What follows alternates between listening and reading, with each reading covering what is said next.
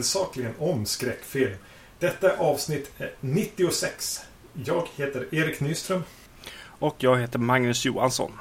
Vi ska fortsätta prata om Hammer-filmer i det här avsnittet. Eh, nämligen Carmilla-trilogin, eller Karnstein-trilogin. Som består av eh, tre filmer. Vilka? Eh, The Vampire Lovers från 1970. Och eh, Lust for a Vampire från 71. Och Twins of Evil från 71 också. Kort försök att sätta in de här filmerna i någon slags kontext så var ju det här när Hammer hade hållit på ett tag. Deras filmer var eh, långt ifrån eh, samma succéer som de var. Det som var fräscht med de tidiga filmerna kändes inte lika fräscht längre. Dracula-franchisen och Frankenstein-franchisen var inte... De hade liksom kört dem i botten. Eh, Mm. så, så då fick de idén att eh, spicea upp allting. Mer naket, mer blod. Eh, helt enkelt röra sig ännu mer åt exploitation-hållet. Eh, och då fick de eh, nys om den här boken Carmilla. Eh, skriven av en författare som heter Sheridan Le Fanu. Eh, oklart om det är det korrekta uttalet. Som en gammal, gammal eh, skräckroman. Skriven före Bram Stoker skrev Dracula. Den är nästan 25 år äldre. Eh, Mm. Som de valde då att eh, göra en eh, tolkning av som blev Vampire Lovers. Sen har de då använt sig av karaktärerna, eller kanske snarare karaktären Carmilla i de här övriga två filmerna. Men med en än mer vagare anknytning till, till eh, Le Fanus originalhistoria. Jag har beställt den faktiskt, eh, boken, för att läsa och se exakt hur lik den är någon av filmerna. Men jag har inte hunnit få den än. Ah, okay. Jag får återkoppla där. Precis, det här blev ju en eh, serie också, en trilogi. Och eh, jag som kanske inte har helt full koll på Hammer-filmerna. Jag, jag tänker ju att de har gjort ungefär samma som eh, eh, Universal-monstren i princip. Eh, som sina serier liksom. Finns det några andra eh, serier förutom liksom eh, vanliga liksom, ja men Frankenstein och Dracula och, och det här? Mumien gjorde de ett par filmer kring. Just det, just det, just det. Eh, och jag har för mig att någon, de gjorde någon film som heter She.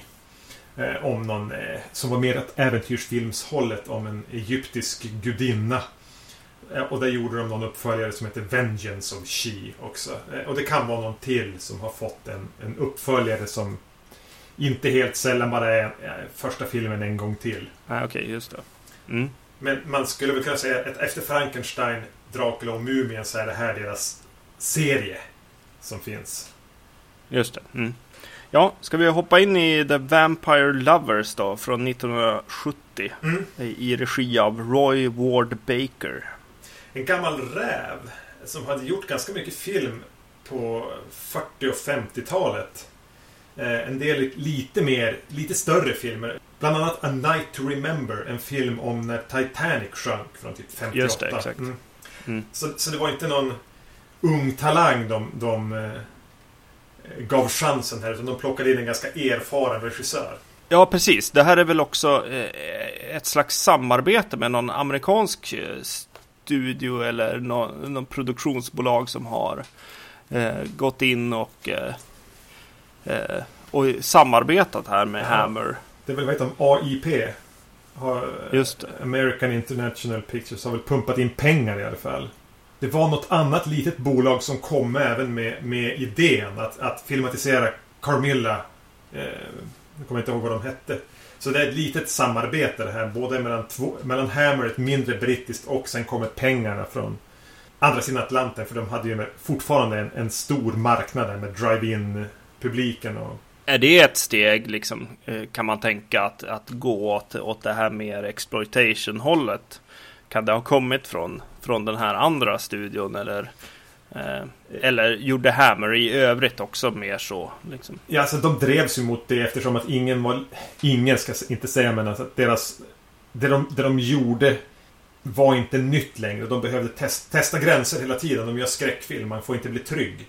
Eh, så Nej, att, precis. eh, Sen var det väl lite olika meningar om hur långt de skulle gå med just The Vampire Lovers. Att det fanns faktiskt krav från eh, de amerikanska männen med pengar att så där långt får ni inte gå. Eh, I den här filmen förekommer en del så här vampyrbett mot brösten på, på eh, kvinnor. Det var sånt som, jag tror det var AIP som ville, nej men det är för, det är för mycket så dit får ni inte gå. Bit dem i halsen istället. Just det. Däremot kunde Mm. de komma mer med, med förslag på lite hur, hur ska vi kunna göra uppföljare på det här. De ville hela tiden hålla öppet för, ja men döda inte de karaktärerna eller lämna lite vagare, låt det vara öppet för vi kanske vill göra fler. De, de hade Mm. mer den hållningen. Den är ju skriven av en man med namnet Tudor Gates som låter eh, lite grann som att han skulle vara kompis med Oscar Wilde eller någonting. Eh, manusförfattare, eh, även regisserat någon så här, mjukporr vad det låter som av titlarna att döma. Men han har skrivit, eller varit med och skrivit både Barbarella och eh, Danger Diabolik faktiskt. Mm, okej. Mm. Eh, just det. Men eh, vad handlade Vampire Lovers om nu då? Ja. En kvinnlig vampyr som heter Carmilla kan väl eh, börja i den änden.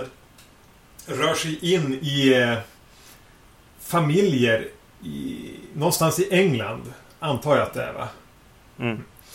Hon smälter in bland alla andra eftersom hon ser ut som en, en vacker ung kvinna. Hon förför allra helst andra unga vackra kvinnor och verkar inte bara vara intresserad av deras blod utan även att faktiskt ligga med dem innan hon sen dödar dem. Mm. Ehm, det finns de som är vampyrerna på spåren. För det verkar som att det inte bara är Carmilla, det finns folk bakom henne. Så, och hon tillhör en gammal, gammal släkt som heter Ka- Karnstein.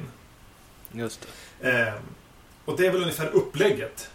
Eh, hon börjar i, i, i ett hushåll och rör sig senare vidare till ett annat. Mm. Eh, precis, det blir ju en historia som är ganska lik egentligen eh, Dracula-historien på ett sätt, men med, med en kvinna och så. Det är my- mycket vad heter det, eh, sjuka kvinnor som ligger i, i sängen medan män försöker lista ut vad som har hänt eh, lite grann. Eh, som vi har sett. Ja, om någon säger så här, ställ in vitlök och, eller häng upp ett kors och någon säger bara vad är det för vidskepelse? Strunta i det. Och, så, och, och sen dör de på natten. Ja, precis. Um, de, den här filmen börjar ju f- otroligt starkt. Alltså, jag får lite känslan av att eh, den är lite grann nästan som en eh, som en kortfilm i början på något sätt ändå. Alltså det blir nästan som eh, When a Stranger Calls, eh, originalfilmen. Där det liksom finns en ett jätte, jättestarkt intro tycker jag. Det, det är ett typ nästan så här lakanspöke som, Mm. som kommer upp ur, ur rök. Eh, ute på en typ kyrkogård eh, och en man står och tittar på det här medan det händer. Och eh, det är otroligt snyggt fotat och rörelserna är, är riktigt coolt. Och så är det, ja det här slottet är ju är jättehäftigt också som de visar. Mm. Eh, även om det är en, en, en, en målning i stora delar liksom. Eh, men eh, det är en jäkligt snygg eh, inledning och den här staden som de klipper till också med, med folk som raglar omkring, höll jag på att säga. Eh, det är snyggt, eh, dimmigt, eh, häftigt inledning, inledning och eh, när det här lakanmonstret här återvänder också för att eh, den har tappat bort lite av sin så här cloak eller vad, Mm. vad, eh, vad man nu ska säga. Och då, då satt jag och vet du, sa bara rakt ut så jag bara Åh jävlar, åh jävlar sa jag då. För det är så jäkla snyggt alltså.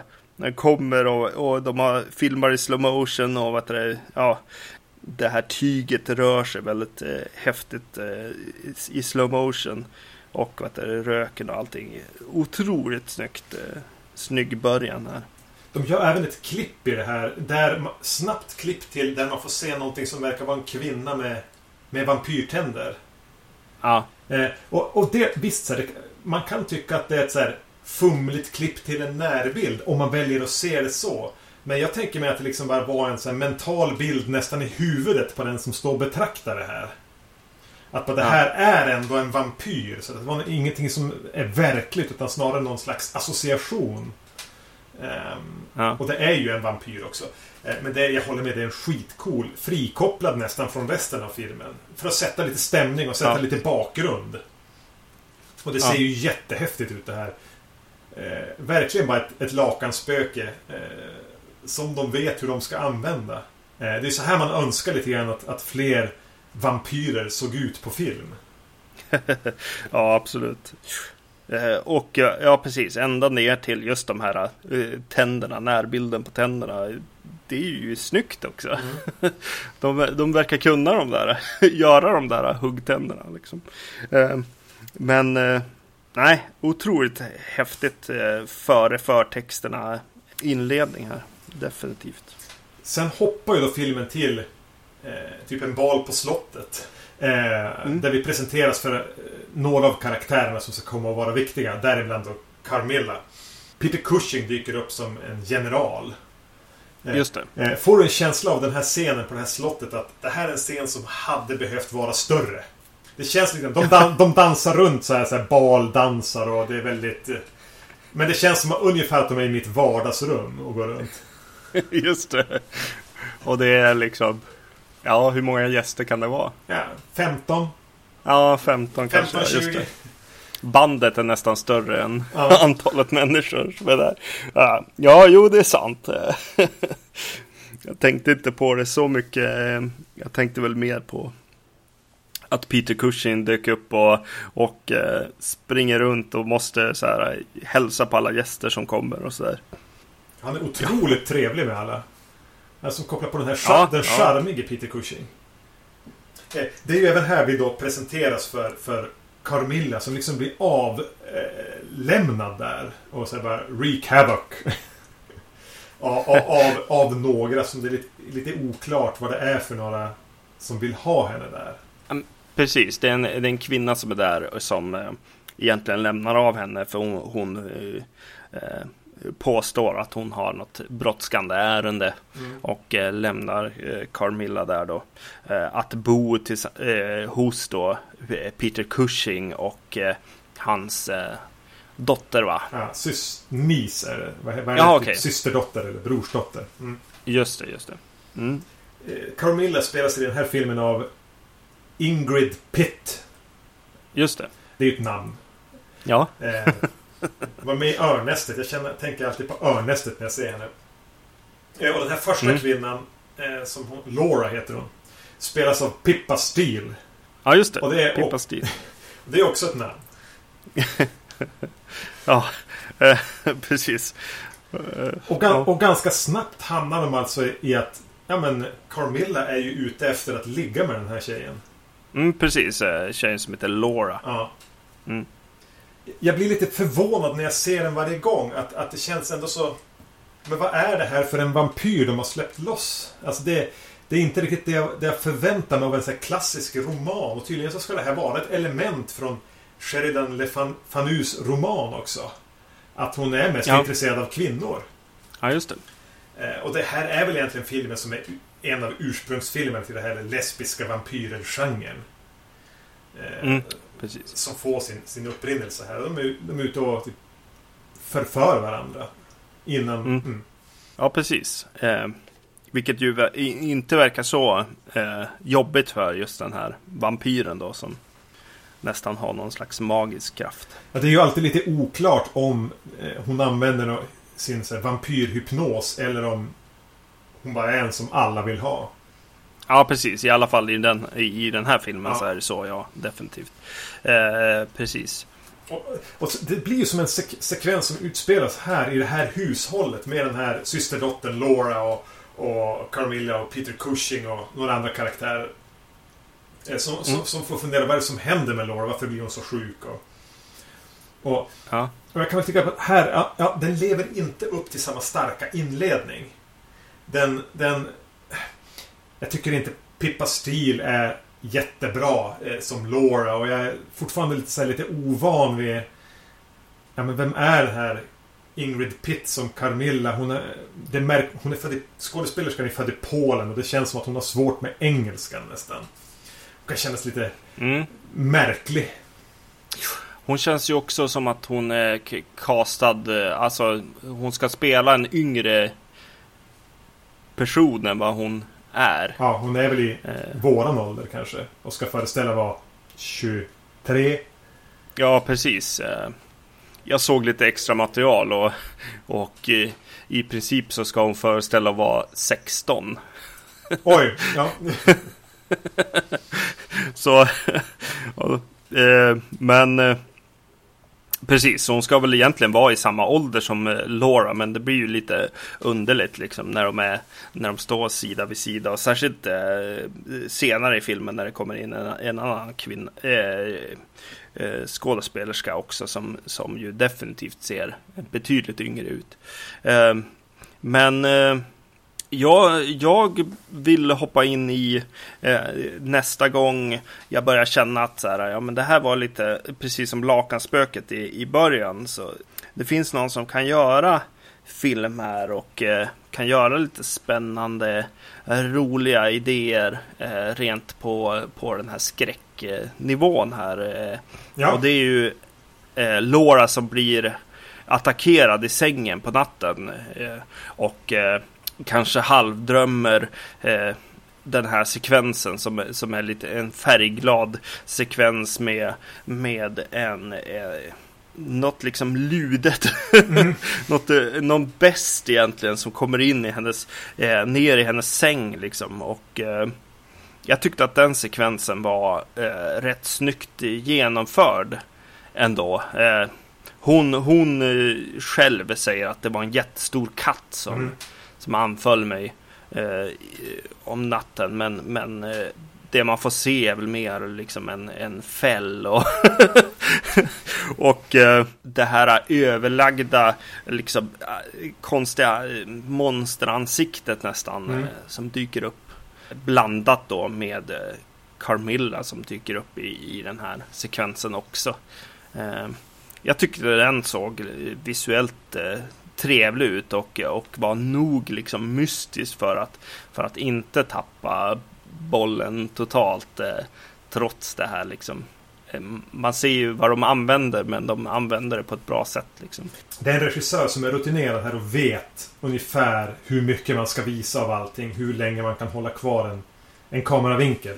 Och även hur lite grann man ska flytta kameran i, i scenerna för att hålla det intressant. Eh, trots att det ganska tydligt en rätt låg budget. Det var även en av de här... Mm. De har ju en, en, en, sensuell kanske över och underton, de här drömmarna. Det är ju inte bara en mardröm, utan det finns ju även någonting nästan sexuellt över dem.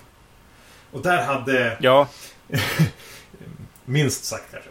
Och där hade även de, de, de om det var AIP med pengarna problem. Så bara, men vänta nu. Jag tror de fick klippa om någonting. Eller om det var i man, på manusnivå såg det ut så att att, att de, hon i princip har sex med den här besten.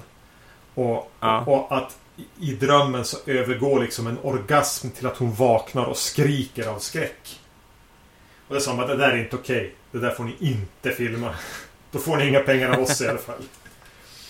Nej, men precis. Eh, I den här filmen så känns ju just den här eh, lesbiska exploitation undertonen som finns här eh, är ju någonting som är lite farligt på ett sätt i, i den här filmen. Det känns som att det ändå finns. Det är någonting med lesbiska liksom som som är både okristet mm. och så finns det väl typ någon, någon, slags skräck för, ja men den tar upp lite förutfattade meningar och sånt. Det finns någon, någon eh, även typ skräcken för att, eh, ja men, de tar ju våra kvinnor på något sätt. Ja. Som också eh, förmodligen finns här. Eh, som underton på något sätt. Eh, ja, det är ju som en, en gubb... så att, eh, det blir som en gubbklubb mot slutet också med Peter Cushing och några andra som som är där, men det här är min systerdotter eller det var någons syster eller vad det är. De liksom Som du säger, de tar våra kvinnor. Vi måste sluta eh, Vi måste stoppa de här Karnsteins från att ta alla våra kvinnor och ligga med dem. Ja. Det känns lite grann som att de här Karnstein på en symbol för någon slags Det här var ju skarven 60-70-tal. Alltså en, mm. en, en hippie-generation. Alla ligger med alla, inte så nogräknade. eh, våra barn blir förlorade in i det här eh, flummet och, och, och eh, promiskuositeten. Ja, precis. Ja, men det är som så underligt liksom. Ändå. Jag, jag, jag satt och började fundera på just den här med, med lesbiska och så här.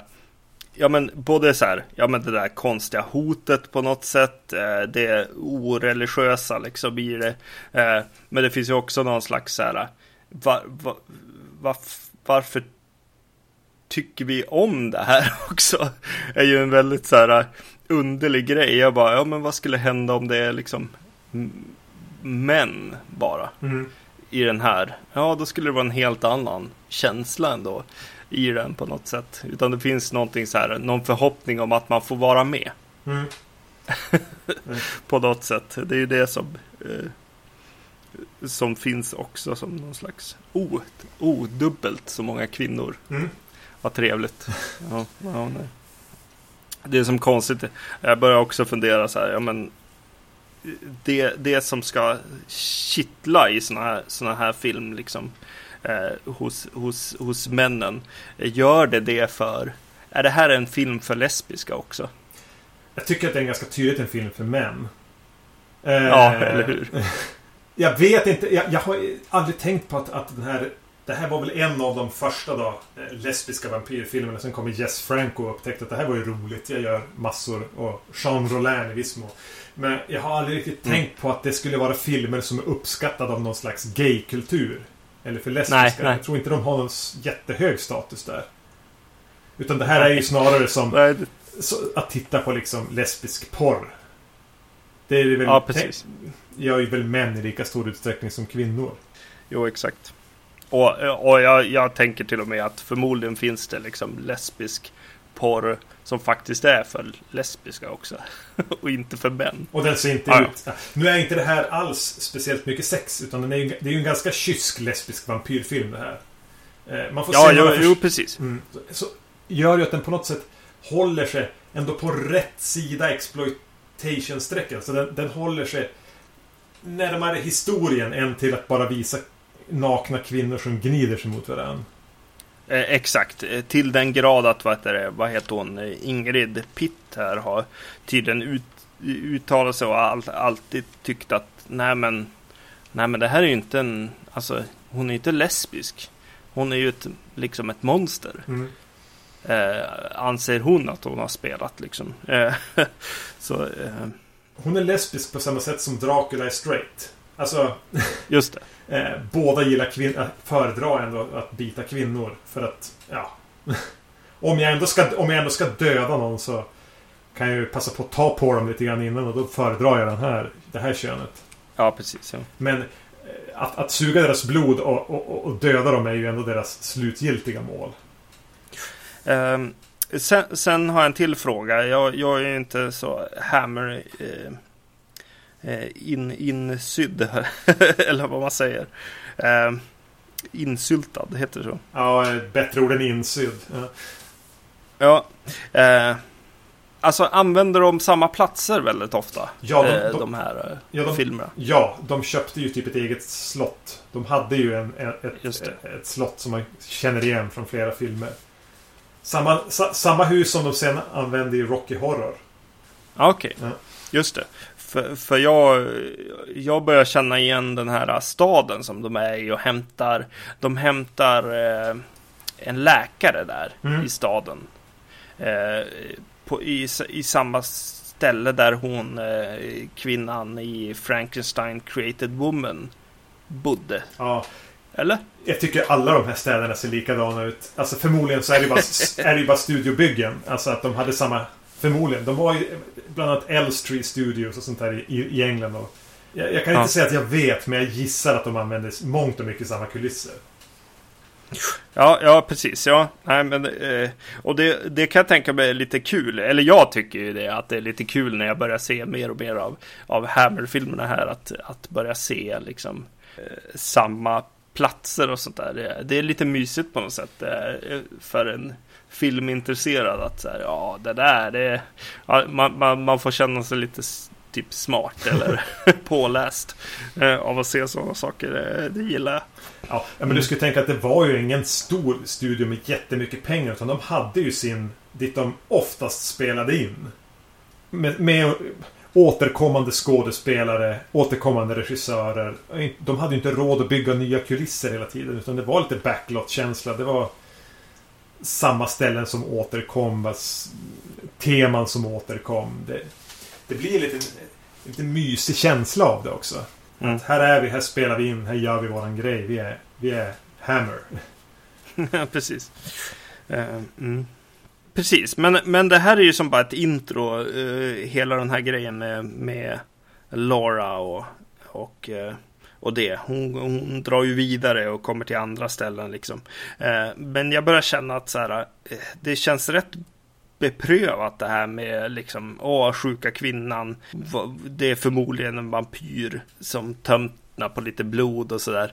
Eh, det börjar kännas lite så här, lite tråkigt. Så det, det, det är samtidigt kanske lite skönt att de, att de drar vidare ibland. Eh, men sen kan jag tycka att den här filmen också eh, inte har en så jäkla intressant huvudkaraktär eh, eller, eller skurk. Eh, jag tycker att hon, Carmilla, inte är så himla intressant. Eh, hon är rätt dålig och, och eh, lite konstig och särskilt eh, liksom jag börjar sakna den, hon från från introt som bara är med i några någon liten bild liksom. Eh, eller kanske hon som, som dyker upp, det kommer in en liten eh, ännu lite äldre kanske brunett eh, spelad av Kate O'Mara. Ja. Eh, som... Eh, som blir lite eh, en...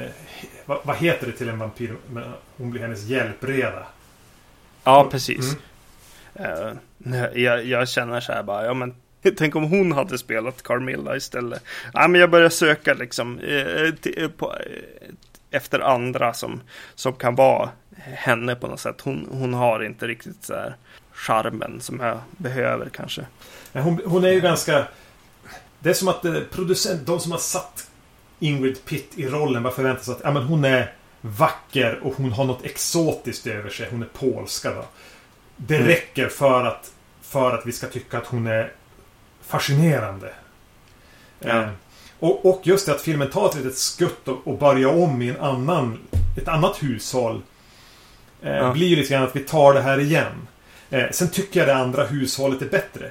Det, där finns det fler intressanta karaktärer. Hon som du nämner, den här eh, äldre brunetten. Med äldre menar vi kanske mm. att hon är typ 38. Eh, och även ja. den här kvinnan som hon eh, ger sig på då och börjar tömma på blod. Är ju intressantare än vad Laura var. Här heter hon Emma. Och spelas av Madeline Smith som ju var den här stumma tjejen i Frankenstein and the Monster from Hell. Ja. Jo, precis. Ja, hon är så jäkla oskyldig den. Jag skojar inte. Tjejen på något sätt. Hon köper man ju som väldigt ung också. Hon skulle, om, de skulle sagt, om du skulle sagt att hon är 16 så tänker jag, ja men visst. En brådmogen 16-åring, men okej. Eh, jag tycker att hon blir, ro, hon blir Hon börjar dra åt det här behagliga camp-hållet. Ja. Eh, som, som, som jag tycker ändå blir lite, lite piggare. Mm. Eh, men även här så blir det... Ah, vi tar samma sak en gång till. Väldigt många scener avslutas med att någon skriker också. De hittar någon död och skriker. Det kommer ut någon ur skuggorna, någon skriker. Någon blir biten i halsen och skriker. Det blir... Det blir lite tjatigt. Mm. Och, och å andra sidan kan jag verkligen uppskatta att det är väldigt, väldigt mycket krets kring kring en del kvinnor. Det är Carmilla, det är Laura, det är Emma, det är den här... Eh, ja, vi kallar hon Kate då. Eftersom skådespelerskan heter Kate och Mara. Det är en ganska kvinnodriven film. Fram till slutet när mm. Peter Cushing kommer tillbaks och John Finch. Eh, han, han, som var med i Frenzy, spelade huvudrollen i Frenzy. Eh, kommer in mm. och, och, och, ska vara någon slags hjälte. Och det blir liksom gubbarna åker och ordnar det där. Mm. Mm. Det, fin det, finns en butler i den här filmen. Är han butler? Ja, ja. Han jobbar i det här nya huset och eh, eh ja, men han, han löser fallet. Han kommer ja. på att det är vampyrer och, och eh, ställer dit blom, eh, de här vitlöksblommorna och så. Och, och ger henne ett halsband med ett kors på och sådär. Eh, är det han du syftar på nu? Ja. Ja, okej. Okay. Just det. Eh, han var ju väldigt lik eh, Sean Bean. Tycker jag. Tänkte jag inte på. Nej, okej. Okay. Så jag kommer säkert referera till honom som Sean Bean eh, framöver här också. Eh, för han dyker ju upp i, i de andra filmerna också. Eh, Nej, det är inte, det är inte han. Det, det här är en okay. äldre man. Okej. Eh, utan John Finch är den här... Ja, vi, vi skippar han. Han är, han är yngre i alla fall. Han var väl typ den som var... Eh, jag har blandat ihop filmer lite grann i huvudet nu känner jag när jag sett dem lite för tätt. Eh, men hade inte han någon slags någon form av kärleksintresse till, till hon eh, Emma? Ja. Ja, ja, ja. Det är han som okay. dansar med henne på balen och har bara ögon det, för henne och inte riktigt faller för Carmilla på samma sätt som alla andra. Det är John Finch. Som var ah, okay. mördaren, tror jag, i Frenzy. Alfred Hitchcock. Just det, just det. Sean Bean som du säger, han återkommer ju eh, i, i de, alla tre filmer. Precis. Uh, och, jo, men för att komma vidare egentligen uh, till, uh, till de andra filmerna som vi måste prata om också. Så måste jag säga no något till som jag inte, innan vi lämnar den här, någonting som jag verkligen inte gillar med den här filmen. Och det är att hon inte får vara huvudskurken ändå heller. Utan hon har alltid någon, någon eh, man som står liksom i skuggorna och ler. Mm. Eh, som ju är någon slags överste liksom vampyr får man ju känsla av. Eh, ja, jag hatade han. Ja, precis. Varför, varför, varför är han med överhuvudtaget? Alltså låt Carmilla eller, eller den här kvinnan som lämnar henne där vara skurken. Nu måste liksom även liksom den häftiga vampyren vara styrd ändå av en man i slutändan liksom. Eh, det är rätt trist, eller mycket trist mm. tycker jag för den här filmen. Eh, som på något sätt ändå ska vara, ja men, som jag, jag vill att hon ska vara den starka liksom i det här. På något sätt, men, men hon får inte, får inte vara det. Den onda heller. Mm, nej, tråkigt. Och, och, så, ena, och så känner jag lite grann att Peter Cushing går på sparlåga lite. Ja, någonting. Han är inte rätt castad i den där rollen. Nej, alltså det, nej. det är visserligen Peter Cushing. Det, han är ju aldrig dålig, men det här är inte den roll han skulle ha gjort. Och jag håller med. Sparlåga var ett bra ord för att beskriva det. Eller felkastad. Ja, nej, det är lite synd. Uh, mm.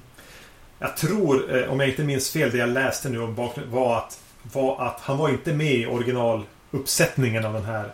Eh, medan, Nej, han är ganska sent castad. Ja, och sen, sen så hade de svårt att få finansiering och så. Men om vi slänger in Peter Cushing då? Ja, men då får ni pengar. Så att mm. han var lite tillagd för att, för att eh, sockra erbjudandet för att sälja in filmen. Och här kanske han skulle ha stannat hemma. ja, och det känns ju också som den här äh, mannen i skuggorna som står och ler. Kanske skulle någon gång ha varit äh, Christopher Lee. Mm. Får man ju en liten känsla av liksom. Att de, att de äh, försöker så gott de kan utan honom. Ja, precis. Vi återkommer väl till, till med resten av, av filmerna kanske så kan vi summera. Ja. lite grann framöver. Eh, men eh, jag, jag, tycker nog att vi får gå vidare här då till eh, Lust for a Vampire som jag har kommit fram till är, är nästa film mm. i trilogin. Två filmer här kommer ju exakt samma år så att jag gissar på att alla de här filmerna liksom görs på rad. Mer eller mindre tror jag. Och, ja. de är ju inte så konstruerade att de måste ses i den här ordningen. Utan de är ju relativt fristående ändå.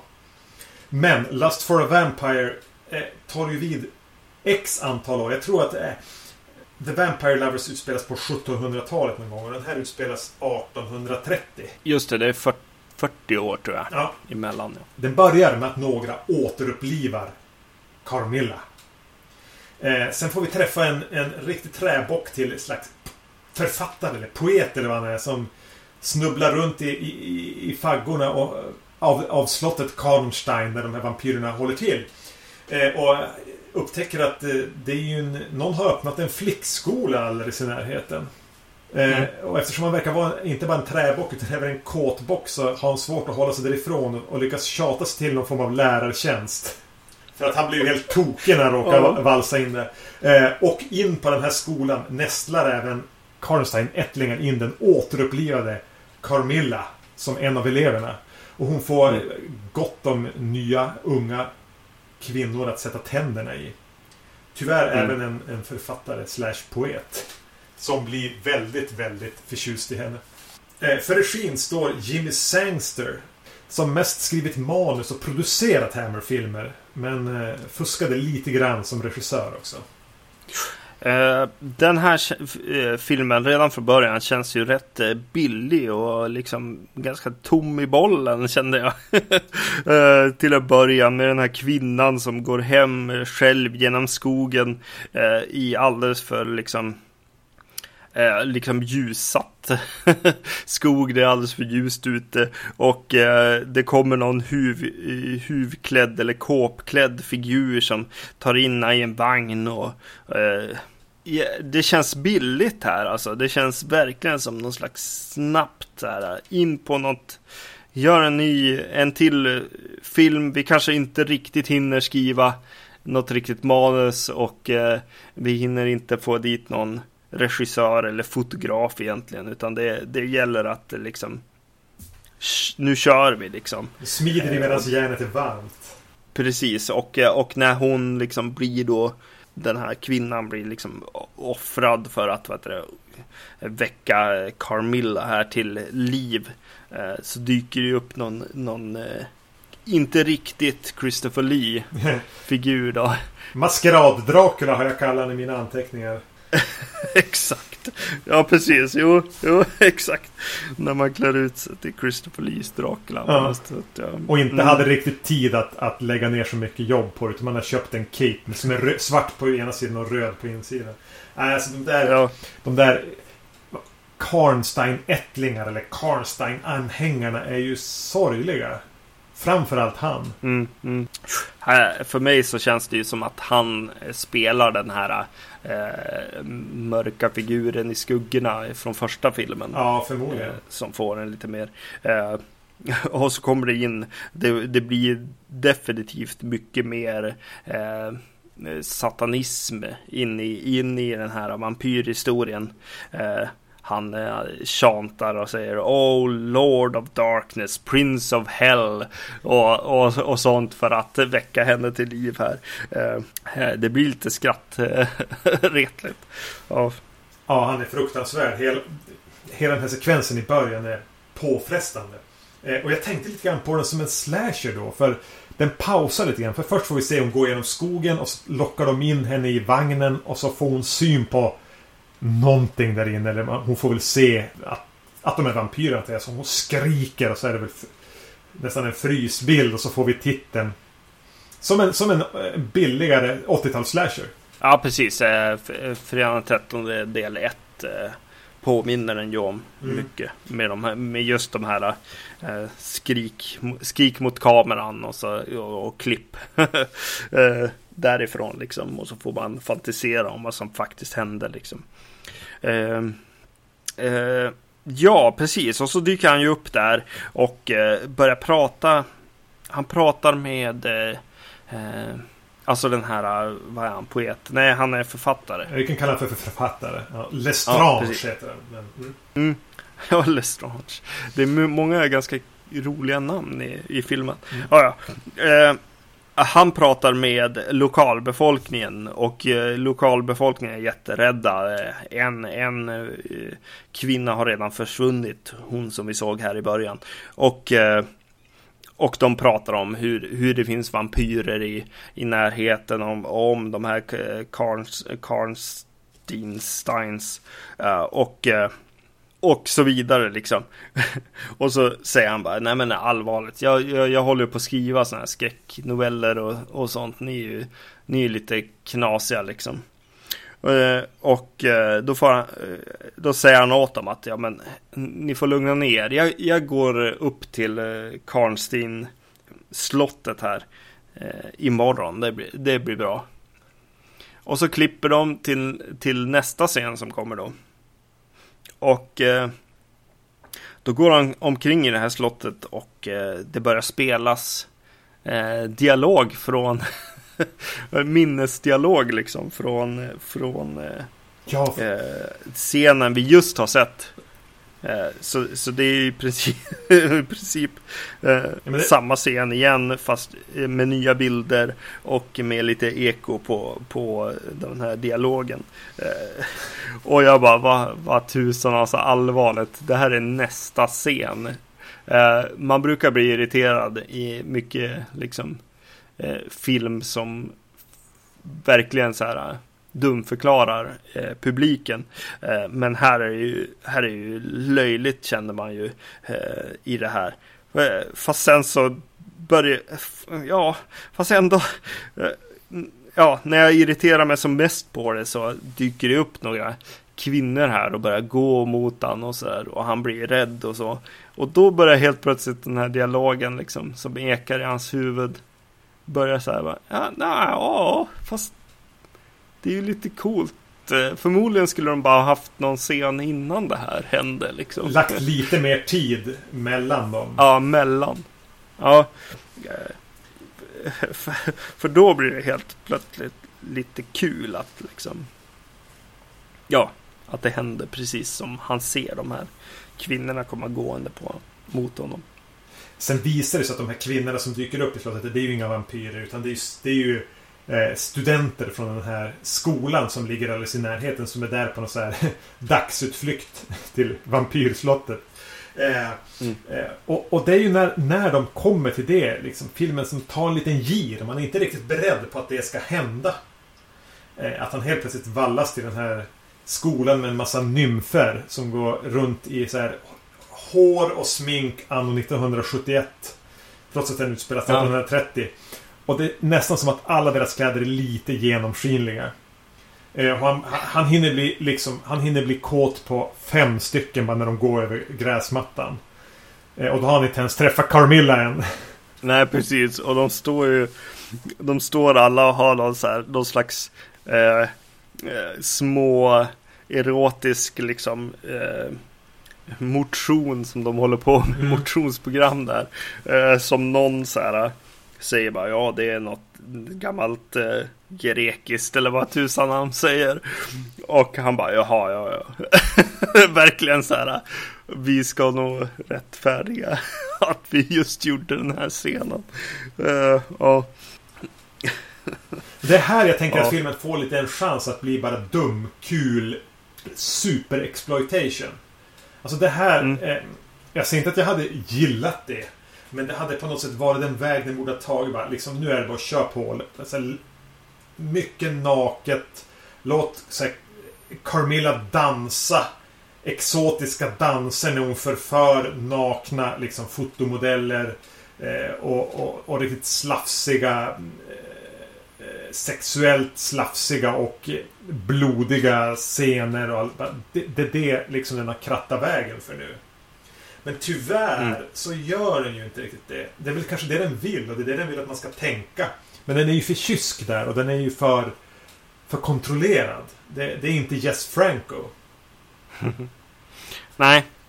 Det, det är någonting med den här filmen som är lite av grejen som som uh, stör mig lite eller som, som var liksom uh, problemet lite grann med gotisk skräck och, och, och, varför jag kanske har hållit mig undan från Hammer eh, he, helt felaktigt eh, i, i de flesta fallen.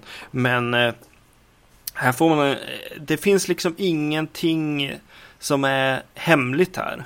Jag, jag vet vad liksom eh, problemet är, jag vet vilka personerna är, jag vet vad som ska lösas, vad som är liksom eh, det finns inget att berätta för mig på något sätt i slutändan. Någon, någon slags twist på något sätt. Eh, och, men, men eh, och sen så dyker det upp rätt mycket liksom första persons skräck i den här filmen. Eh, som är rätt ovanligt känns det som för tiden och så. Man får vara mördaren och så. Mm. Eh, och, och, ju mer jag ser på filmen så känner jag ju så här. Jo men det är ju en slasher-uppföljare. Det är, det, är bara så här. Jag ska följa de här personerna och helst ska jag tycka om dem eller, eller vilja titta på dem i vissa fall. Liksom. Och, och, det är allt på något sätt. Sen ska det vara liksom, ja men lite mer naket, lite mer, lite mer blod, lite mer liksom. Eh, och så, och nya karaktärer på något sätt. Det är väldigt mycket en slasherfilms uppföljare på något sätt. Eh, som har just det här grejen med att det inte riktigt finns något att, för, att berätta. Nej, och den borde väl ha tagit fasta på att vara enklare då. För jag tycker den, den blir så här onödigt rörig. Framförallt så här mot slutet börjar de bara kasta in karaktär efter karaktär. Och så här Carmillas äh, ättlingar, hantlangare, där och försöker sopa igen spår i vad som känns som en oändlighet. Mm. Det är någon med någon brunn där någon har blivit nerslängd och någon som hittar den som har blivit nerslängd och själv blir nerslängd. Och de håller på att dividera om rättsläkare som har intygat att någon dog en naturlig död. Men är han verkligen en läkare? Nej, men jag vet att han inte är läkare. Och då försvinner det. Jättetråkigt tugg som man hade... Men lägg in tre mord till då. Med, med, med någon halvbakad sexscen. Ja.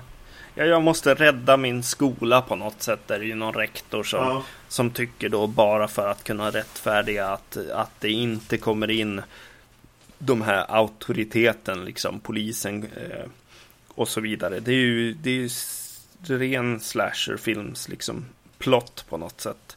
Eh, här tycker jag. Eh, och, och som sagt, man vet allting. Den här eh, Christopher Lee lookaliken.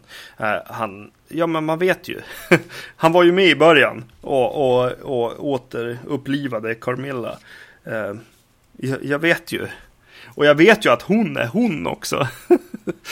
Eh, vilket är en, en, ganska lång så här, intrig om så här, oj, oj, oj, vem är den här? Eh, för hon har ju, hon har ju tagit eh, till sig ett annat namn då. Eh, Mirkala. Mm. Som hon heter här. Listigt. ja, precis. Uh, så att, oh, är hon eller är hon inte en Karnstein och, och så vidare. Alltså, ja. Det, det, är ganska trött alltså. Det är ju, det är långt in i, i, i slasherfilms uppföljare. Liksom. Det, det är åttan i serien på något sätt. Ja, men den saknar ju någon vettig protagonist också. Den här Lestrange som är med för att ligga, han vill ligga med, med, med uh, unga tjejer. Han är ju extremt mm. osympatisk och en riktig fårskalle.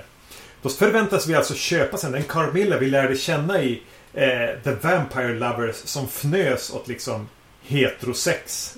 Och sa att alltså, poeter och allting det var som bara silly. Blir hon förälskad i han här eller våldtar han bara en vampyr? Ja, precis. jo, exakt. Ah, ja. ja. Men vad tyckte du om, om skådisbytet då? Ingrid Pitt är borta här. Istället fick vi Jutte Stensgard. Ett ganska coolt mm. namn. Det mm. också. Mm. Uh, jag tycker att det är skönare att hon är uh, yngre i den här filmen. Det känns som hon ska vara det. Mm. Och ja, hon ju, har ju blivit blond också med åren här som har gått mellan. men Ja, det mesta jag tänker på med henne är ju att hon har ju eller överhuvudtaget med serien ska jag erkänna så tänker jag väldigt, väldigt mycket på eh, Dario Argentos eh, senaste eh, Dracula 3D. Eh, det känns aj, som aj, att han... aj, aj, aj. ja, eller hur? Men det känns som att han eh, har sett de här filmerna för att eh, eh Carmilla här, hon har ju samma den här konstiga eh, flat-diademet som, som eh, hon i, i Dara Argentos Dracula har. Eh, det finns någon slags referens där från, från Darios sida. Eh, så, så, jag blev lite sugen, särskilt under den här filmen som jag tyckte var ganska tråkig. Alltså. Eh, eh framförallt så har den, den, den har ingen, ingen intressant story direkt, men den har inte heller eh, fotot eller liksom hantverket där som, som ändå eh, vi har sett i, i andra Hammer-filmer. Eh, det är någonting som verkligen saknas här. Men för att återkomma till hon eh, Carmilla eller Mirkala så, så ja, jag, jag gillar det ändå. jag gillade eh, henne. Hon är, hon är ju inte, alltså hon är inte lika intressant eller liksom eh, dynamisk som den andra. Eh, även om hon var också lite så här torr och, och, och stiff liksom. Eh, men, men det känns som att, eh, jag vet inte, det fanns någonting där, kanske i åldern, som gjorde att jag gillade henne lite mer.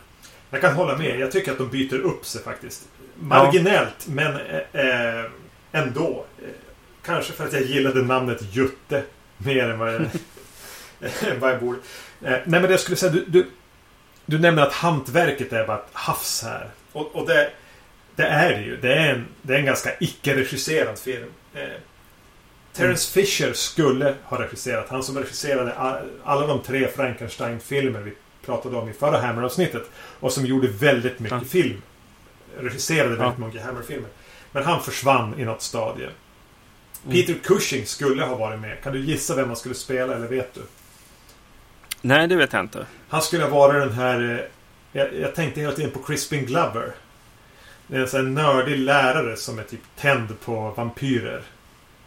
Aha. Det skulle ha varit Peter Cushing. Jo, jag tänkte också på Crispin Glover. Ja. Just mm. Jaha, just det. För han tyckte ändå... Han funkar ju i rollen. Ja, ja han blir lite, lite larger than life karaktär. Ja, ja, ja precis. Lite förhöjd. Eh, men Peter Cushings fru blev, var vid det här... Jag tror hon var sjuk i cancer. Hon var i alla fall döende. Så han var tvungen att ja. hoppa av. Så den... Den har ju mycket brister i hantverk och, och liksom att de fick sena ersättningar. Uh, ja, precis. Uh, ja, men eftersom att vi pratar om den här serien så måste jag också nämna den här uh, Sean Bean skådisen, släktingen höll jag på att säga. Nej, men det är han ju inte. Men jag, jag, jag tänkte hela tiden på Sean Bean. Han dyker ju upp som eh, snuten eh, som ska lösa det här fallet eh, i den här filmen då. Eh, bara för att hålla, hålla koll på skådespelarna som, som återvänder här.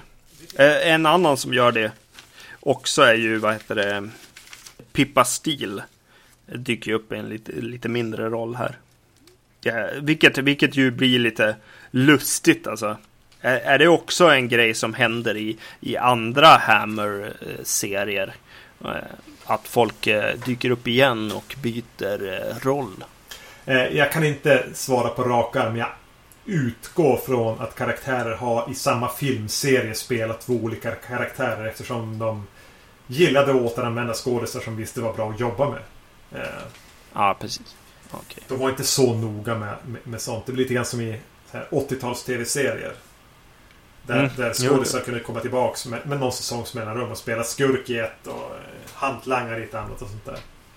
Ja, det blir lite en känsla av att det är en familj som eh, gör de här filmerna tillsammans och med ganska kort mellanrum. Liksom. Det blir ju som, ja men Demons gjorde det också, Demons-filmerna. Eh, där det dök upp skådespelare med, sam, eh, med andra roller. Ja, mig stör det inte. Jag tycker bara att det knyter ihop liksom och gör det lite mer till en trilogi äh, utöver att bara Carmilla kommer tillbaka hela tiden. Men det här... Ja, precis. Eh, det här var ju en stressad film. De hade bråttom. Eh, Jimmy Sangster som regisserade kom ju in då sent som en ersättare. Han hade jättebråttom för han hade, han hade något annat projekt han hade skrivit på för redan. Så han ville bli klar snabbt. Eh, mm. Producenter gick in och klippte om väldigt mycket för de ville framhäva vissa saker. Mm. Vid, vid sexscenen, eller om vi ska kalla det för våldtäktsscenen. Eh, när den här Lestrange tvingar sig på Carmilla. Så blir det ju typ en pop, mm. halvpsykedelisk poplåt också. Ja. Ja. Eh, det var ju bara producent på hit. När Jimmy Sangster såg filmen på, på bio, liksom på premiären, så satt han typ så här, försökte gömma sig i biostolen. Jag tyckte det var fruktansvärt. bara det Mm. påhittet. Eh, så det, Last for Vampire är ju en massa kompromisser, det är en massa stress, det är en massa folk på fel platser och fel positioner. Som sen producenter har försökt eh, trimma till och få ihop. Och, förmo- och gjort ett Mm. ganska dåligt jobb med. Ja, det får man säga. Eh, Men jag eh, lät mig inte stoppas utan eh, satt direkt i nästa film eh, och såg dem i rad. Eh, Såg eh, Twins of Evil då från samma år, 71. Här har eh, regiarbetet tagits över av någon som heter John Hugh. Tror jag man uttalar det. där. H-O-U-G-H. Mm. Eh, som ju är en skräckfilmsregissör. Vi kan börja med att nämna det bara. Han har gjort Howling 4. Han har gjort The Incubus. Han har gjort The Legend of Hellhouse efter den här. Då. Och han lever fortfarande Mm. till skillnad från väldigt många som har varit inblandade i de här filmerna är ju döda. Ingrid Pitt är Mm. död, Pippa Steele är död, Peter Cushing är död, Terrence, äh, hade inte Terence Fisher med men eh, båda de Ja. Två tidigare regissörerna är döda. Extremt många och de har dött lite för tidigt. Eh, fler, de som vi kommer till i den här filmen är också döda. Nåväl, Twins of Evil eh, utspelas före de två tidigare filmerna. Så vi skulle väl kunna kalla det här för en form av prequel. Utspelar på 1600 1600-talet tror jag. Mm. I en by någonstans där kring eh, Castle Karnstein. Som här inte är en ruin. Och det bor en eh, greve av kött och blod i det. Så, så eh, härskare, eller så finns det här sällskapet ledda av Gustav Weil, spelad av Peter Cushing, som är häxjägare. Ett slags eh, brotherhood som eh, trogna kyrkan åker runt och bränner häxor och jagar vad de tror är vampyrer och egentligen sätter skräck i hela bygden. Till den här byn anländer eh, två tvillingar vars föräldrar har dött. Så de flyttar till sin här, farbror och eh, faster, eller vad man nu kallar det för.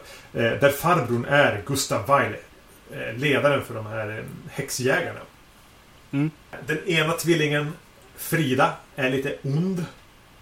Och dras till, till eh, den lite mörkare sidan av livet medan den andra, eh, Maria, är den präktiga. Greve Karnstein, som redan som är, representerar någon slags hedonistisk livsstil, har ju vampyrer i släkten. Och kommer väl ganska snabbt att utgöra det mörka hotet. Som, som ställs mot eh, Peter Cushings eh, fundamentalistiska kristna häxjägare. Eh, jag hoppas jag lyckas göra något sån här begriplig återberättan av vad den här handlar om. Men det är, tvill, det är tvillingar. Det är, det är bybor som blir attackerade av vampyrer. Det finns en ond greve. Det finns nästan lika onda häxjägare som tror att de är goda. Tänkte du lite grann på Extreme Prejudice eh, som vi såg i förra avsnittet? Ja, just det. Att det finns många läger. Ja, precis. Ja. ja. Först och främst så, så dyker han eh, den här eh, Ka- Karnstein ut, eh, upp då. Eh, och den greven, eller vad, han är. Han för mig är ju väldigt, väldigt lik Jimmy Fallon. Det är Jimmy Fallon han är lik. Jag satt och funderade. Vad, heter... Jag fick Jimmy i huvudet. Jag bara, Jimmy Kimmel? Nej. Och jag letade och letade. Jimmy Fallon är han lik. Tack. Han spelar... Ja, precis. Damien Thomas heter skådisen. Ja, Men det är Jimmy Fallon han är jättelik. ja precis. Exakt. Men vad, ty- Mm. vad tyckte du om han? Eh, Löjlig, förutom den löjliga frisyren. Ja men precis. Eh, det är ju det. Eh, ja men jag tycker att det är lite kul alltså som han är i, i filmen. Han är ju, han, han det, det kommer ju tillbaks det här med Satan och djävulen och, och allt det, det roliga med den roliga sidan av eh, religion eller på att säga. Ja. Eh, Men, eh, och, och han är ju, han är ju helt klart diggar, diggar den grejen. Han är ju någon slags nästan brat liksom. Mm. För han, han, ja men dyrkar ju liksom eh, djävulen och satan och allt som är mörkt och, och häftigt och coolt på något sätt och, eh, och eh, integrerar det i sin, sin så här eh, äh, douchebaggeri på något sätt genom att åka runt både, både åka runt bland liksom bybor och och ha sex med deras döttrar.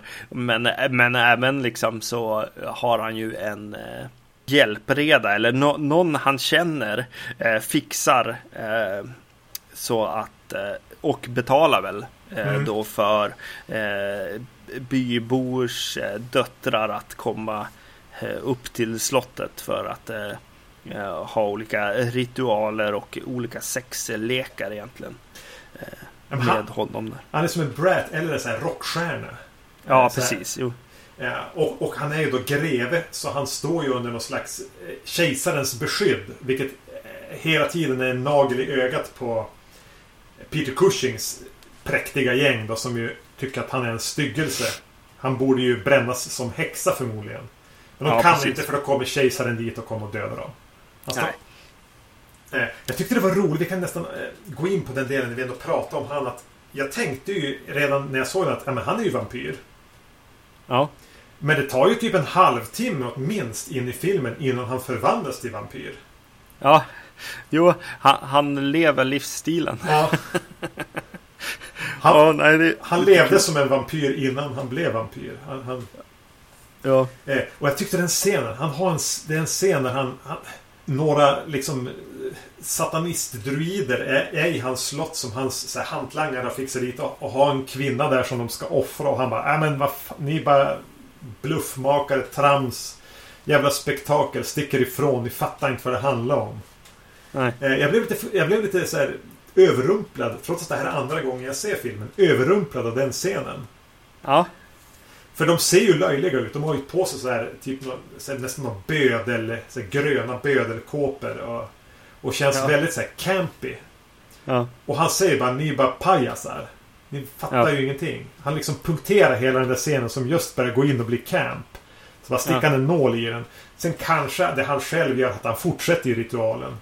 Ja. Eh, kanske dra åt det hålet själv, men ändå. Eh, jag gillade mm. vändningen den scenen tog. Det han gör då är att offra en kvinna, blodet rinner ner. Och återupplivar Carmilla. Såklart. Ja. Som förvandlar honom till vampyr. Ja. Men hon har ju i den här filmen en, knappt en biroll. Ja, precis. Hon ska förvandla den här greve Karnstein till vampyr. För det är han som är skurken här. Ja. Och hon kommer ju fram i något som påminner om det här lakanspöket lite grann. Mm. Eh, I första filmen. Eh, en ny design men också ganska häftig liksom tycker jag ändå. Eh, Eh, det är, en, det är en liten häftig scen liksom. Den har lite knappar och grejer på den här. Eh, på de här lakanen. Nej, men, eh, eh, det blir lite häftigt alltså. Jag, jag gillar det. Eh, men eh, eh, nu har vi kommit eh, långt fram i filmen eh, men, eh, och följt eh, Jimmy Fallons eh, historia här. Eh, men eh, Peter Cushing dyker upp eh, väldigt tidigt också, även före förtexterna till den här filmen. och liksom bara hämtar en, en kvinna i, i liksom en liten hydda i skogen liksom. Eh, på måfå förmodligen. Det känns ju inte riktigt som så här att de försöker säga. Det, det, ing, det, finns ingen häxa i den här filmen. Nej. Eh, for, nej, precis. Eh, utan eh, han hämtar bara kvinnor, eh, gärna lite lösaktiga, eh, I guess. Men, men det är nästan som att han också vill bara offra vad det, oskulder egentligen. och när han bränner den här häxan så börjar liksom filmens eh, förtexter att rulla.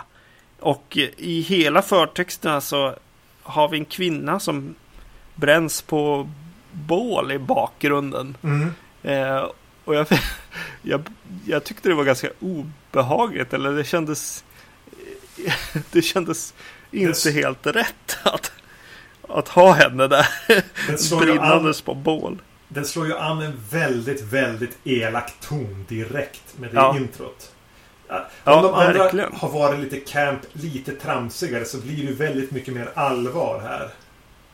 Eller, Ja. Det blir mörkare. Blev det för mörkt? Den där inledningen? Nej, nej, det blev det inte. Men jag kan tänka mig att så här, eh, folk som bara har jobbat på någon, någon, någon grej liksom eh, på filmen. Och så bara, ja, börjar de se och så bara kolla efter sitt namn och så är det en kvinna som liksom eh, bränn, bränns i närbild på, i bakgrunden liksom. Bakom deras namn, jag vet inte. ja, ja. Peter Cushing kom ju tillbaks och jobbade här väldigt kort efter att hans hustru hade avlidit. Mm. Bara för att han orkade ju inte med att bara sitta hemma och gråta så han ville tillbaks och jobba. Eh, Mm. Och här är han ju helt besatt. Det Mm. här är... eh, Det här är... eh, Ja, han är väldigt obehaglig som den här Gustav Weil som ju är en besatt av att tjäna Herren. Ja, Han gör ett elektriskt. Jag tror jag beskrev han som det i förra avsnittet också. Men här vibrerar ju om Peter Cushing. Eller ja. håller du Ja, med? det gör det. Ja, absolut. Jo. Och det blir ju verkligen så att man, man, man eh, blir lite illa till mods när det börjar, de här tvillingarna, eh, unga kvi- eh, kvinnorna kommer och ska bo hos, hos honom. Eh, och de, de är ju i sorg då, men, men har eh, efter någon månad eh, börjat klä sig i, i färger och inte ha, vad heter det, svarta kläder längre på sig. Och, eh, och man, man blir nästan orolig eh, när, när frugan säger att eh, ja men när Peter Cushing kommer hem vet du, eh, då är det bäst att ni har lite mer nertonade kläder på er liksom. Mm. Och så, och så dyker han ju upp mitt, mitt när de liksom är på väg och ska byta om fast eh, de är kvar i de här kläderna och han blir ju ursinnig egentligen eh, där också. det är ganska ganska bra och Peter Cushing blir ju liksom Ja, han blir ju otrevlig sam, eh, precis.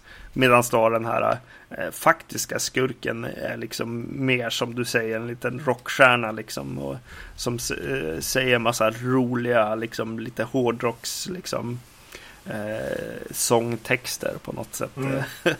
Hans repliker på något sätt. eh. Så det är en ganska kul dynamik mellan de två. Filmen ställer ju upp de här två lägren lite grann. Peter Cushing, kyrkans män. Eh, som bränner kvinnor för att de eventuellt kan vara häxor. Eh, och då Karnstein, rockstjärnan som förleder ungdomen. Dödar folk, eh, ligger med dem och bara här, slarvar på. Och, så, och någonstans Mm. i mitten hamnar ju då de som ska vara förnuftet och, och hjältarna som Ja men ingen av de här är ju... Kan vi hitta någon medelväg? Ni gör fel på det sättet och jag vill ju inte dö. Alltså sådär. Så den... Jag tycker den har en, som du beskriver, den har en härlig dynamik. Hela filmen. Att den gör det inte så enkelt för sig genom att sätta upp en, en, en goding och en onding. Här finns det typ två ondingar.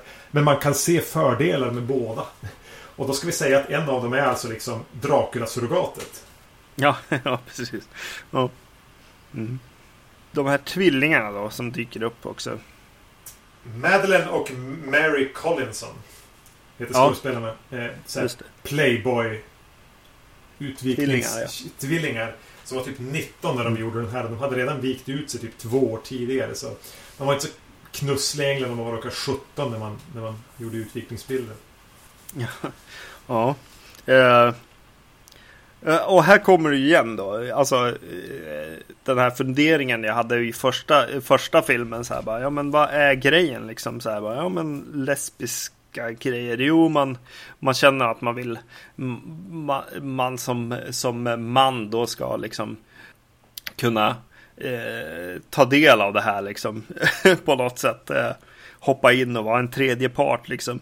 Eh, och eh, här då när tvillingarna dyker upp i staden så, så är det ju män i byn här som reflekterar på något sätt vad, vad ja, men en del mäns liksom syn på på tvillingar då och här kommer det ju bli ju ännu jävligare och rätt så jävla kinky på något sätt.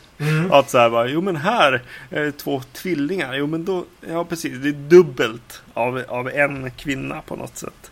Eh, men det är också... Precis. Det, det är tydligen väldigt lätt då att bortse från liksom eh, incestbiten och så vidare i den här manliga fantasin som är tvillingar. Här. Låter ju det vara en del, liksom det här ja, men, dubbelt så roligt som jag, jag försökte uttrycka det. Men att, att en är ond och en är god. Och, och det, det, det direkt liksom är det tydligt. Och den som är ond då är ju den som är mer äventyrslysten och vill upp, inte vill lyssna på vad folk säger åt henne, vill se mer, mer självisk. Medan den, den goda är ju eh, riktigt, riktigt tråkig och präktig. Eh, Ja, och det här presenterar de ju snabbt liksom. Med, med nästan varenda replik någon av dem har är ju mejslad för att underst understryka vilken typ av karaktär de här är. ja, Det är liksom ingen tvekan. Trots att de är identiska så ska du i varje replik de har veta vem som är Frida och vem som är Maria. Eh, Men faktum är, det här är ju, de är ju inte skådisar, de är ju, de är ju fotomodeller. Eh, ja. Men jag blir ändå förvånad över hur bra de funkar. Ja, precis. Jo, absolut. Eh, båda två, alltså i båda rollerna. Både som e elak och, och snäll. Ja, precis. Och här kommer det väl igen liksom den här liksom så här ä- äventyret, rockstjärnegrejen liksom. Och mot då eh, ja men religiös och pryd. Eh, ja, hon är ju i princip, alltså den här goda tvillingen blir ju i princip liksom bara fastlåst i sin säng i princip. Ja.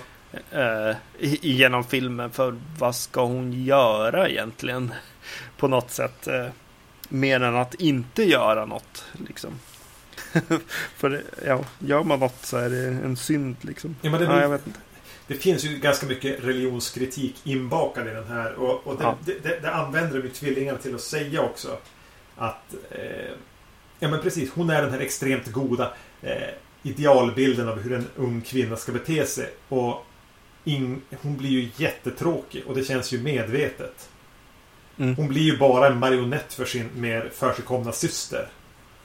Ja, precis. Hon berättar ju till och med hur eh, hur illa det hade gått. Man får aldrig se den scenen. Hon återberättar hur, för systern här smiter, smiter ju ut och besöker Karnstein och, och härjar på. Och den här goda systern bara Ja, men jag lyckades lura han att jag var du, så då fick jag Först stryk för det du hade gjort och sen så var jag ju jag och då fick jag ju stryk för att jag inte hade sagt någonting. Så Ja. blir så här oändligt bestraffad också. Mm. Men precis. Eh, så den här filmen känns ju som att den har ju någonting eh, att eh, berätta på ett helt annat sätt. Eller i alla fall ställa, den, den ställer saker mot varandra och så vidare än, än vad den här Lust eh, for a Vampire, eller vad den hette, hade. Eh, och eh, Eh, den är lite eh, roligare och både Peter Cushing och, och eh, Jimmy Fallon är ju in, intressanta liksom och, och, och tvillingarna gör, gör ju en bra insats också liksom. Så att det blir ju mycket trevligare att titta på tycker jag. Den här filmen. Ja precis och så, och så dyker han upp David Warbeck också. Från The Beyond. Ja, från The Beyond och uh, The Black Cat. Han är ju också Lucio Fulci skådis. Så, som en karaktär som heter Anton. Som väl är någon slags uh, ja, men, hjälte på något sätt Ja. i den här filmen. Ganska liten roll för att vara hjälte, men han är väl den som är det sunda förnuftet. Ja, precis. Det är ju roligt bara, att han bara dyker upp liksom som Lucio Fulci liksom fan eller, eller framförallt uh, The Beyond-fan. Uh, så det är kul att se honom. Dennis Price är med också, han som spelar Dieterich. Alltså eh, grevens eh, hjälpreda. Eh, är ju en sån här Jess Franco-skådis. Alkoholiserad. eh, eh, Som privat, men dyker upp i små roller i en del Jess Franco-filmer. Och även, även Kathleen Byron som är med, som spelar alltså moster, alltså Peter Cushings fru egentligen. Mm, Hon, hon är ju skitbra.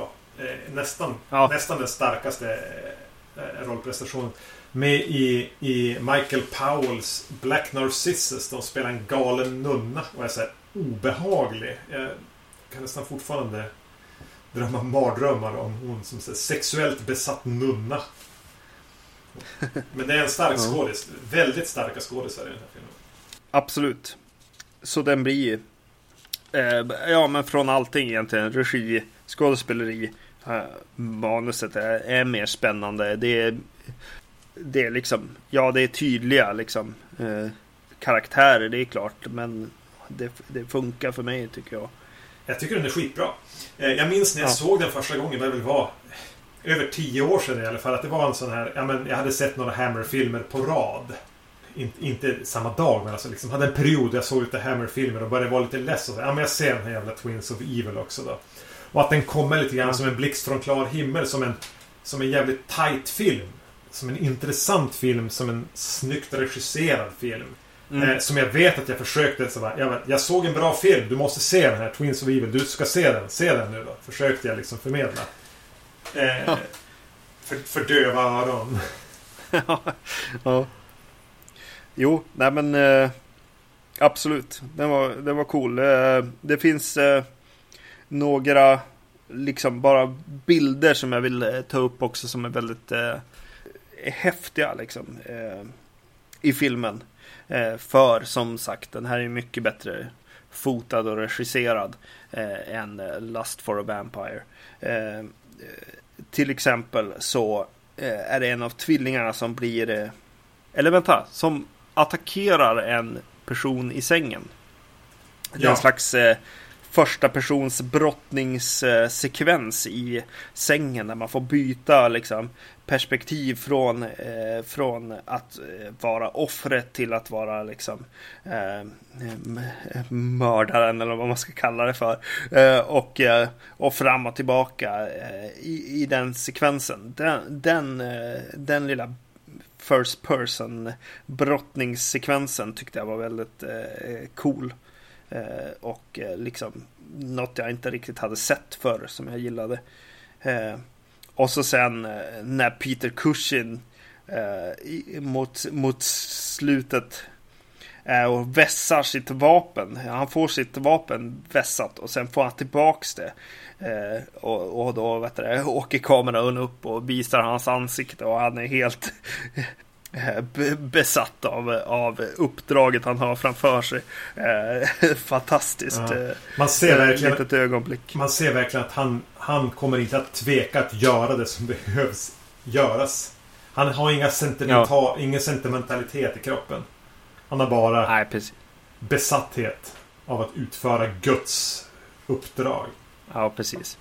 Och så sen kommer det i någon, någon action-scen så kommer det en person som får ett, vet du, en fackla i ögat.